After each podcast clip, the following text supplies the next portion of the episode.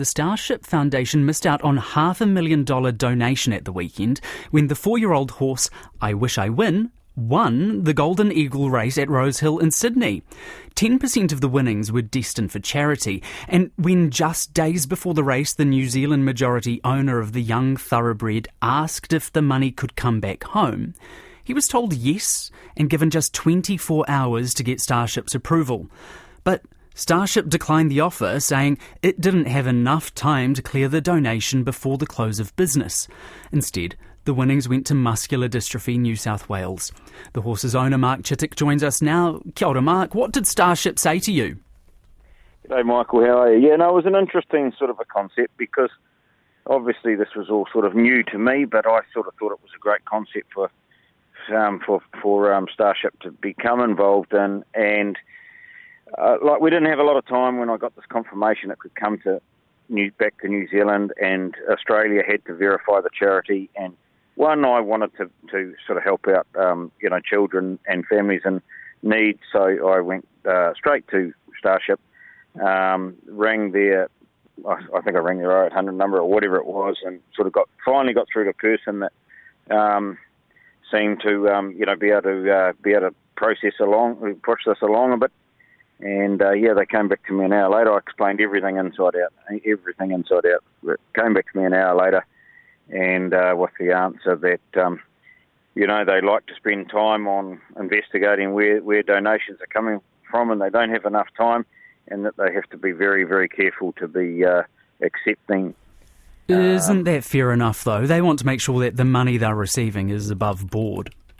Absolutely, no, I, I totally agree. But you know, like I, I, I think uh, they're they're a wonderful, they're a wonderful uh, um, situation. You know, they're, they're, they're an incredible operation, and uh, I, I sort of thought that getting them verified would be very easy to do. And um, I, th- I, th- I think the same from coming back from. I mean, it's not not too hard to Google to Google Waikato Stud and find out, um, you know, that we're pretty genuine about things, and it's not hard to find to Google the Golden Eagle and, and, and see what the situation is. That doesn't take too long. And I know if somebody had sort of given me the opportunity, you know, the horse might have run last and there was nothing there, but, but uh, for, for for them or for us. But if the horse was to win, um, there was, you know, there was um, 10% of 5.2 million Australian um, for them. And uh, yeah, and there was a and there was definitely there was a comment made about you know they have to be very careful where these donations come from, and um, and uh, you know a sport that involves gambling um, doesn't sit um, 100% with them. And there would have been a nice little link there because this horse, I Wish I Win, had a bit of a hard start to life. We've got a little bit of time for this, Lancer.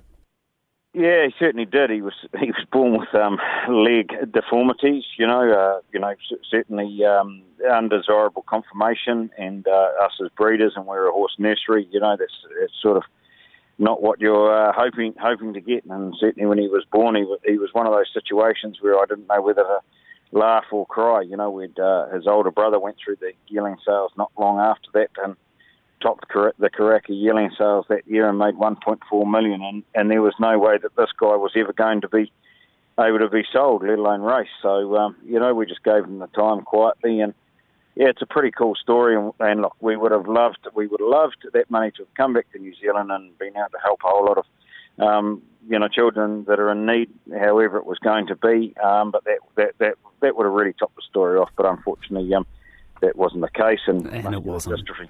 Hey, yeah, thanks for your time. That's Mark Chittick, the majority owner of I Wish I Win, which won the Golden Eagle race at Rosehill in Sydney at the weekend.